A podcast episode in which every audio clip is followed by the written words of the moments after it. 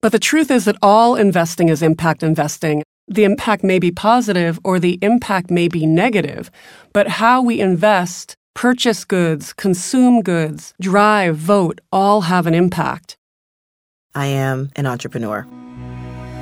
Be inspired. We are incredibly powerful. Color outside the line. Open your mind. Dream big. Be bold. Take action. The narrative needs to change. We can fix this. We can change this. I know we can. Think broad. Think like a broad. Think broad. I'm Kelly Hoey, host of Broad Mike. I speak with the most accomplished entrepreneurs, investors, and thought leaders about the issues that matter in building a business. You will get the inspiration as well as the picks and shovels you need to become a better entrepreneur. Today, I have Fran Siegel in the studio. Fran is Chief Investment Officer and Managing Director at Impact Assets, a nonprofit investment firm seeking to increase the flow of capital to impact investing.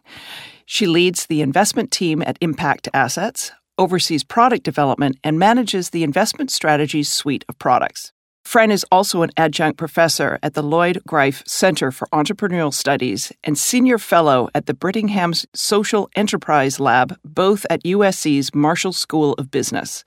Today we'll be talking about impact investing, what it is, and the drivers behind this growing market. Welcome, Fran. Happy to be here, Kelly. Thank you.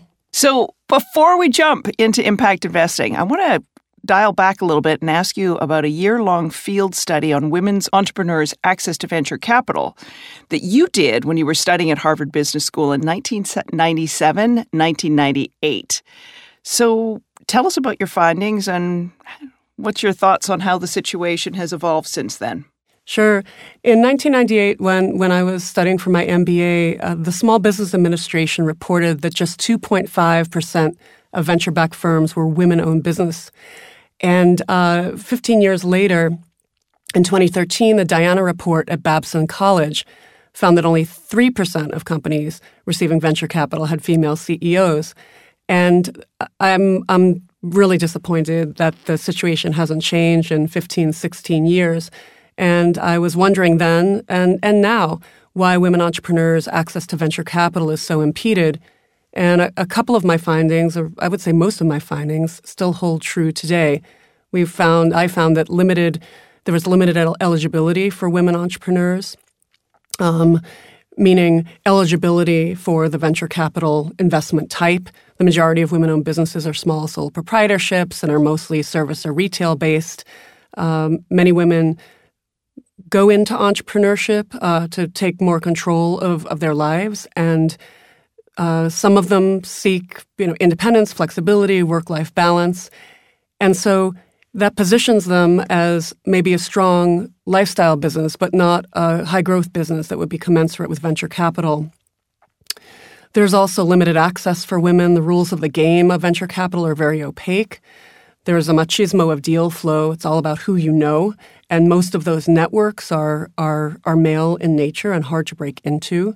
Um, and we know that venture firms with female partners are three times more likely to invest in companies led by women CEOs. But from 1999 to 2014, roughly the period of when I did the original research to today, the percentage of women partners in VC firms has dropped from 10% to 6%. So there are a number of challenges that women face. Um, and I think we're starting to see some movement finally um, with some headline news and, uh, and and other types of things. The Ellen Pao, um, Kleiner Perkins suit, and, and a greater interest among the media about the situation and how to rectify the situation. So uh, I, I, hope to see some movement uh, to the positive for women entrepreneurs in the coming years sort of one of those things we don't want to have this conversation in another 15 years. exactly. okay, yeah, we solved this one. Uh, so let's um, let's just talk about you for a second. What was a pivotal moment in your background that moved you in the direction of impact investing, um, and you know the area that you're working in now? In the early 1990s, I started my career in philanthropy. I was a program officer at a family foundation in Los Angeles, so I was helping this family give away uh, uh, capital to nonprofit institutions. And I think we were doing some pretty innovative grant making at the time using our grant capital. So we would pay out 5% of our endowment a year in order to maintain our foundation status. But over time, Kelly, I started wondering what the other 95% was doing. How was the endowment invested, and was it invested consistently with the foundation's mission or unconsciously at cross purposes to it? So I that's what led me to apply to business school. And so I went to business school at Harvard to figure out how to use the financial capital markets and for profit business models to make an impact. And that was really my pivotal moment that uh, shifted my career toward finance for good. I was say originally were you thinking purely philanthropy? Yeah, the, the first part of my career, I was thinking mostly philanthropy and how, how to leverage those grant dollars in the most strategic way. But I realized that if the endowment unconsciously was invested across purposes to the mission of the foundation, we probably were doing net negative mission impact. and that seemed curious to me. sort of, you know, walking in circles. Um, so, impact investing. Um, I'm sure there's a lot of people out there who you know, you hear the word, the you know, the, the words, the jargon's thrown out there. What, in your mind, is impact investing? Impact investing is investing for social and environmental impact as well as financial returns. Actually, religious investors, the Quakers and the Methodists, back in the 18th and 19th centuries, pioneered the idea of impact investing. And they were really driven by the desire to invest their funds consistently with their religious values. And recently, Kelly, even the Pope is starting to talk about impact investing. So faith based investors have been in the mix of impact investing for a very long time. But the truth is that all investing is impact investing. And that's a, a, a recent quote from Clara Miller, who's the CEO of uh, the Heron Foundation. So all investing is impact investing. The, invest, the impact may be positive or the impact may be negative, but how we invest purchase goods, consume goods, drive, vote, all have an impact. Currently, there's about $6.5 trillion invested with impact in the United States um, across asset classes uh, which I'll talk a little bit more um, about in a moment. That's a 76% increase from 2012. Most of this money is in the public markets, the public stock and bond markets, invested with negative screens, such as those that screen out alcohol, tobacco, firearms. So you're screening out a universe. But increasingly in the public markets, uh, the the capital is invested with positive screens. So investing in companies that uh, have progressive environmental, social, and governance practices. Uh, and uh, we are seeing now uh, in a very anal- a number of, of, of, studies that I can talk about later, um, we see that progressive environmental, social, and governance practices correlate strongly with financial returns and also risk mitigation. Um, there's about 60 to 100 billion dollars worldwide today in what we call deep impact investing in private companies, where the central focus of the company is the mission. And investment themes here might include jobs creation, financial inclusion, sustainable agriculture, and water. Uh, I can offer some a couple of uh, examples later. And uh, yeah, that that's the the the the de- the definition of, of impact investing. well, and, and I, you know, and I truly love the fact that you said, you know, everything, like all investing, you know, is impact investing, you know, positive or negative. And I think that's one of those things that particularly listeners of the podcast who are women need to think about by your choice um, in how you spend, um, you know, you know which bank you use, you know, all of those things. You're you're you're having an impact, and whether it is ultimately the impact that you want to have um, in terms of what other things you you do and you care about. What, in terms of right now, what do you think is fueling this growth in impact investing? Sure, I think about the the growth of impact investing coming at the intersection of uh, the demand side, meaning demand for impact capital, and the supply side, meaning the investment side, the investor side. So on the demand side, there are, are, a number of social and environmental demographic driving forces that are creating the opportunity to create financial returns and the imperative for to to uh, to create impact. One is simply global population. There are 7.4 billion people on the planet. 80% of them live on less than $10 a day, which is a little inconceivable uh, to, to, to consider. Global population will grow to about 9 billion by 2050, and most of this population growth will occur in emerging markets. We'll need to increase food supply by over 70% to meet this demand to ensure food security. And there are other social driving forces, including lack of access to uh, you know, good jobs, the right jobs at the right wages, uh, access to health care, uh, strong education, and housing. On the environmental side, the driving forces are many as well, including climate change, dwindling natural resources and biodiversity, uh, drought, and access to clean water. So there is an increasing uh, need for impact capital to contribute to solving some of these social and environmental challenges. On the supply side, on the investor side, uh, we have an increasing mistrust of the capital markets in the wake of financial crisis and dissatisfaction with the short term focus of Wall Street, or also called short termism, so the slavish devotion to quarterly returns. There's also an increasing impatience with traditional models of philanthropy, like the one I, I, I, talked about in, in my opening remarks, where we are putting 5% for impact in grants, but the corpus or the endowment is not invested with consistently with the values. But there's also an increasing understanding that government aid and grant capital alone are not enough to move the dial on the pressing social and environmental issues of our time. And then finally, you mentioned women investors and your listeners a moment ago. Um, there's a $40 trillion wealth transfer that is going to occur over the next 30 years.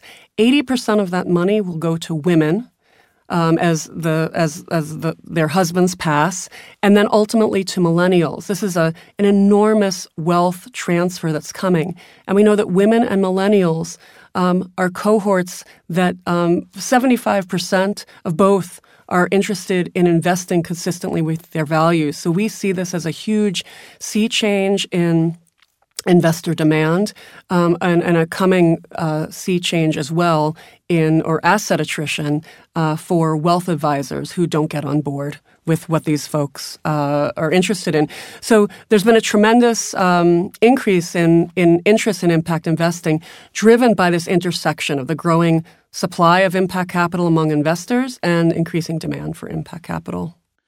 I'm I'm so glad you brought up the point about the wealth transfer um, because it's it's a topic that I often raise uh, when I'm speaking and I talk to people about it. And the number of people who debate or want to debate whether or not money is going to be, you know, this this massive wealth transfer, the the largest in human history, that that it, this money is going to end up mostly in the hands of women. People want to debate this, and and I always sort of say to them, you know, we're we're earning it, we're inheriting it. There's other, you know, involuntary transfers of wealth. You know, if women are all drug dealers and we have it, who cares? The pa- point of the matter is we're going to have this money, and what the heck are we doing with it? Mm-hmm. Yeah, yeah, exactly. And we see um, wealth advisors, young wealth advisors, um, robo advisors coming to the fore that are fo- more focused on investing with values. And we think that that is really a source of competitive advantage for the wealth advisory community um, and and for uh, asset managers as well. And you know, one of the things that I speak about when I when I when I talk to, to young folks and to women and to, to, to all audiences is you know it's your money whether it's a, capital uh, that is in a, a, a, savings and checking account, or whether it's your 401k, or whether you, you know, family has a foundation. Um, these are assets that you can steward and you should steward. And if you're not getting the service that you want from uh, your your financial services providers, you can find something that's consistent with your values elsewhere. All right, so let's talk about your day other day job, uh, chief investment officer at Impact Assets. Um, tell us about Impact Assets and what your you have many roles and your your various roles there. Sure. Uh, so, as you mentioned earlier, I serve as Chief Investment Officer and Managing Director at Impact Assets. Uh, so Impact Assets is a nonprofit financial services firm focused on impact investing. Um, we work to democratize access to impact investing, trying to expand opportunities for investors to put capital to work uh, consistently with their values. in particular, we provide investment products and thought leadership that enable philanthropists, other asset owners, and wealth advisors at all levels to make investments with positive social, environmental, and financial returns.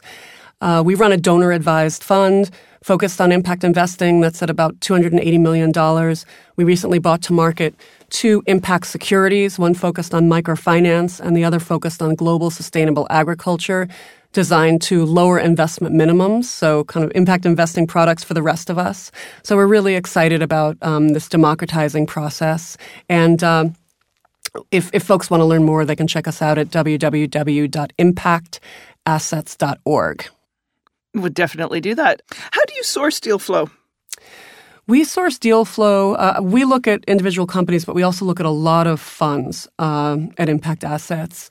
And um, we source deals um, the way anybody would source deals. Um, we look to um, uh, tr- trusted uh, intermediaries. We look at trusted trusted parties. We look at co-investors. Um, my team and I do a lot of calls with with fund managers. Um, so I would say that we source um, and we actually diligence deals very similarly that you to to uh, our our traditional finance brethren. Um, but with the added aspect of impact. So, is impact central to the business model of the company or fund? Does management have a demonstrated track record of impact metrics, measurement, and reporting? We need to see the track record of impact creation and reporting in the same way that we look at track record of, of uh, financial returns. So, I mean, I mean, I guess with some of this in terms of impact, you know, I'm just thinking of someone who's been trying to get my attention on something. And, and sometimes uh, I want to say that when you're looking at impact or the situation I'm thinking about, this company keeps trying to tack on, like, oh, and we're doing this nice thing in the environment, but they're sort of tacking on something good in the community as opposed to building, I want to say, impacting community into the, their, their company from the get go. Exactly. And so we start and we start seeing some impact washing, some greenwashing at times um, from public companies and private companies. So those of us that practice impact investing feel that the impact should be, as you indicated, an integral part of the business model. It shouldn't be kind of an ex post affair, like, you know, we do our business here and then we give some corporate philanthropy over here. Um, right. Or we, you know, treat our employees, um, uh, you know, not as well as we should, but we offer um, them a couple of volunteer days. Uh, uh, so, trying to really look um, how value gets created by a company in a holistic way, so that it's not this, you know, ex post um, almost like a PR initiative. And um, for us, the most impactful companies really have impact baked into the DNA of the company, the product, the service, the constituencies served themselves. I would say that that's what I need. I don't know if anyone else needed to hear that. That's what I needed to hear because some of this stuff, like I said, when you see, as you said, sort of feels like a PR initiative or um, in, in no way, shape, or form related to the DNA of the company or the product. It just just doesn't feel right. Um, anyhow, uh, I could go off on that one for a while, but why don't we talk about this? So we've talked about how your your diligence and your deal flow is similar. What about exit strategies uh, for impact ventures? Are they same, similar? What does that look like? The key with exiting impact ventures is that we want to maintain impact on change of control. We don't want to have something that I call um, impact dilution. And we talk all the time um, in you know startup finance about uh, you know ownership dilution, but um, we also look at impact dilution. Who are you taking money on from? From, from whom are you taking on money? Um, how are you exiting? And is there um, impact uh, dilu- dilution in the process in the transaction? Impact ventures can exit um, through an IPO. For example, Etsy is a B corporation, which again is a which is a certification. It's not a corporate form, um, and so we have been looking at Etsy to see over time does the B corporation status uh, any in any way affect uh, the, the, the stock price over time? So that's something that we'll be monitoring. Um, TOMS Shoes, which uh, you know we can debate about whether or not it's an impact venture, uh, but they were partially purchased by Bain Capital, and so we'll look to see um, how the business model may or may not change uh, over time, and the impact may or may not change over time as TOMS takes on different type of capital. Um, th- there also may be uh, straight up acquisitions, so mergers and acquisition M and A, like Honest Tea was bought by Coke, and I think Seth Goldman has done a terrific job of sustaining uh, the impact um, despite the sale. Uh, to to or, or maybe in part in uh, in, not in spite of, but because of his exit. So, on the face of it, you'd think Honest Tea exit to Coke, you would be worried about uh, impact dilution. But they've been able to hold the line quite nicely um, around their impact and, and use the, the power and scale of Coke to actually expand their impact over time. So um, it's important to to watch not just the moment of, of exit, but also how things uh, play out over time.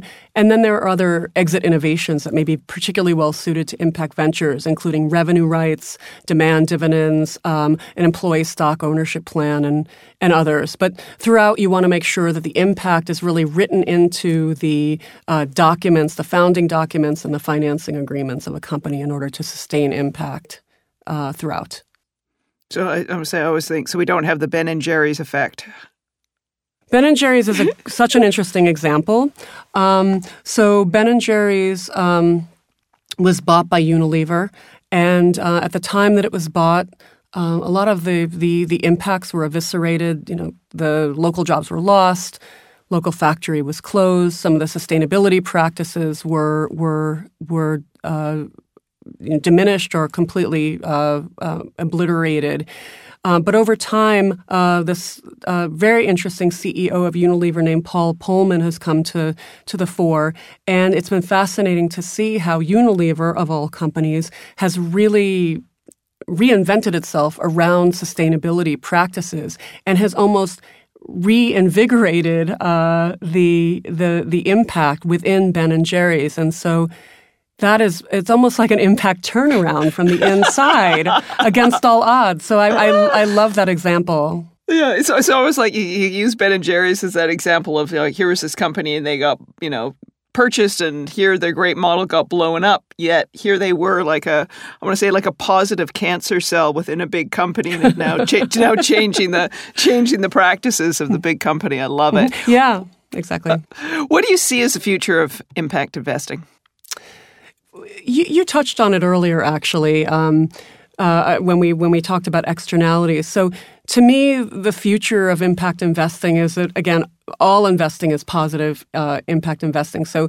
the externalities, maybe carbon first, will be priced so that what I call the phantom balance sheet. I, I, I think of externalities as like off balance sheet financing on the backs of, of communities and employees and environment. So, when the phantom balance sheet comes on balance sheet that is in a way game over because the the, the markets will price uh, or have true cost accounting as you had indicated earlier. Um, but we're already seeing some evidence of this mainstreaming. So Goldman Sachs, J.P. Morgan, Morgan Stanley, Merrill Lynch have all started impact investing groups at the behest of their clients. So again, power to the asset owner. Um, asset managers like BlackRock, the largest asset manager in the world, and Bain Capital are launching impact investing products. And we see asset owners um, kind of pressing their, their wealth advisors and intermediaries, including Stanford divesting from um, fossil fuel on the um, on, on, on the the university endowment side. Pension funds, like here in California, CalPERS and CalSTRS, have been among the most progressive in impact investing. We see foundations like the Ford Foundation, Darren Walker, the, the president of the Ford Foundation, issuing a missive at Q4 of last year saying uh, he no longer finds it defensible that the Ford Foundation's endowment is not investing in line, invested in lines with the values of the foundation. MacArthur Foundation, uh, Gates Foundation is getting in the mix. Families like the Chan Zuckerberg Initiative, um, Priscilla Chan and Mark Zuckerberg have created uh, this commitment to give away uh, nearly all of their assets, um, and they've created this LLC. Rockefeller Brothers Fund, the foundation of the of, of, of Rockefeller uh, family, uh, is divesting, divesting from fossil fuels. So the heirs of Standard Oil are, are divesting from the source of, of their, their assets. So the, the world is really changing, and it's been oh, fascinating to see. Yeah, yeah. No, there's some really uh, enlightened uh, Rockefellers there uh, running the show and doing some very, very interesting things. So when we start seeing, you know, the Goldmans, the BlackRocks, uh, the, the Ford Foundations of the world, Rockefeller Brothers Fund, uh, turning and facing the reality of the, our future, uh, getting back to those driving forces, we know that that that we're at the beginning of some major change uh, for for impact investing and investing in general. Let's get the trickle down effect to all the businesses. So let's talk about uh, impact entrepreneurs for a second. Um, if someone is an impact entrepreneur, what a, what advice do you have for them on approaching investors? Sure. Uh, again, and it, and it, and it relates to the deal flow question earlier. Uh, I, my recommendation to impact entrepreneurs is uh, to you know do research on the angel or venture capital firm uh, that they that they're interested in review the investment criteria review the investment portfolio on the website. You'd be surprised at how uh, the, the, kinds of deals that, that, that folks present to us and prevent, pre- present to others um, that really just don't fit. Um, so make sure that there's a strong fit. Do your research. If you can, secure an introduction by a trusted source so that your business and you are contextualized. And my other little tidbit that has, has worked really well for me when I've been raising capital as an entrepreneur is consider asking for an informational interview of 15 minutes. Um, before you start raising capital. So what I would do is sit down with venture capitalists in my domain area and say, can, can, I just come and see you for 10 minutes, 15 minutes? It's really hard to say no to that and make it clear that you're not you're not raising money at this time, and then you get some really, aside from getting a, a, the interpersonal relationship, you get great feedback from them that can help you with your strategy. And then when it comes time, when you're right sized for that venture capitalist in the future, they'll remember you. And it's just a way to kind of create a relationship that's worked very well for me in the past. Uh, such such great advice. Um, are there any I would say resources that you think are particularly good or helpful for impact entrepreneurs? Sure. So for your uh, audience members that want to learn more about impact investing or and or learn more about impact investors in terms of raising capital um, definitely check out um, my firm's website impactassets.org we run something called the impact assets 50 which is a uh, publicly available database of leading impact investing firms and it's searchable so you can get a feel for the landscape of impact investing fund managers Another great uh, resource is called thegiin.org, T H E G I I N.org. That's the website for the Global Impact Investing Network, and that's a, a great clearinghouse of, of research and case studies and other resources. And then for news on impact investing, I would check out www.impactalpha.com. There are also impact accelerators that you might want to check out. Uh, one is called Village Capital. Another is called Unreasonable Institute, which is such a wonderful name. Um, and then there are fellowships for impact entrepreneurs from Echoing Green and Ashoka. So just some ideas to on ramps to get your folks, uh, your listeners going. That's great. Thank you so much. So, our part of the program, which uh, we call Pay It Forward, we're going to devote 60 seconds here to making our listeners smarter. Not that you haven't done that already, uh, but this is some fast and furious questions and your fast and furious answers. So here we go with our Pay It Forward. What are your primary sources of information? I heart the New York Times. I've been lived in California for a long time, and I've always been a paper subscriber um, and a digital subscriber. So New York Times, absolutely NPR, um, and I love the Planet Money podcast, as well as the impact investing resources I mentioned earlier. Awesome. What book are you reading? A book that I keep on my bedstand is Impact Investing Transforming How We Make Money While Making a Difference by Jed Emerson and Antony Bugg-Levine. For those folks that want a primer on impact investing, the whole landscape, that is a book available by Amazon. It's an ebook too that I really recommend. Do you have any rituals or habits you swear by? I do. So I um, love the Wonder Woman power pose that power poses that HBS professor Amy Cuddy has has pioneered. So I do Wonder Woman power poses in a bathroom stall before large speaking engagements, and I encourage your uh, your listeners if you're you're pitching your company or speaking before a group, it really works. So try it in a in a in a, a bathroom stall uh, near you. if you see someone doing the poses in a bathroom stall, it may just be Fran. Okay. um, who are who are three entrepreneurs or leaders that you follow or admire? Sure, these are impact investing names. So, three extraordinary women. One is named Maya Chorengel. Another is a colleague named Julia Z, S Z E. And lastly, um, is a woman named Kathy Clark. Very cool. Thank you. What is the best advice you've ever received? Um, I guess the best advice, I, I, don't know that anyone's given it to me, but it's something that I've developed for myself over time. And that is don't wait around for life to happen to you. You need to make it happen for yourself. Are there any particular myths that you would like to dispel for our listeners? I hope I already dis- dispelled it, but the myth that there's a trade off between financial and impact returns, um, it just isn't true. And uh, uh, and, and I, I, I, think that I, I addressed it earlier a bit. I think we've blown up that myth. what words of advice would you give to listeners about taking risks and closing the confidence gap? Mm-hmm. So, for the entrepreneurs out there, I suggest that you thoughtfully craft your fast pitch, your remarks, your story, whatever it is, and then practice, practice, practice. I, I practice before I public speak quite a lot, and I feel like the more I practice, the more then when I speak, when I pitch, I can be in the moment and really engage with the audience. Uh, you've given us some great names today in, in um, some investors, so, sorry, some entrepreneurs, but name one female entrepreneur that's below the radar screen that we should know about. Yes. Uh, Keely Stevenson is the CEO and co founder of something called Weal Life, W E A L Life. It's a digital health company um, and it uses mobile technology to make it easier for people to care for each other during times of health crisis, aging, or chronic illness. And I think with the demographic shifts that we're seeing and some of the social and environmental changes we're seeing, I see that there's a real need for technologies like this to really bring us together person to person. And finally, what does think broad mean to you?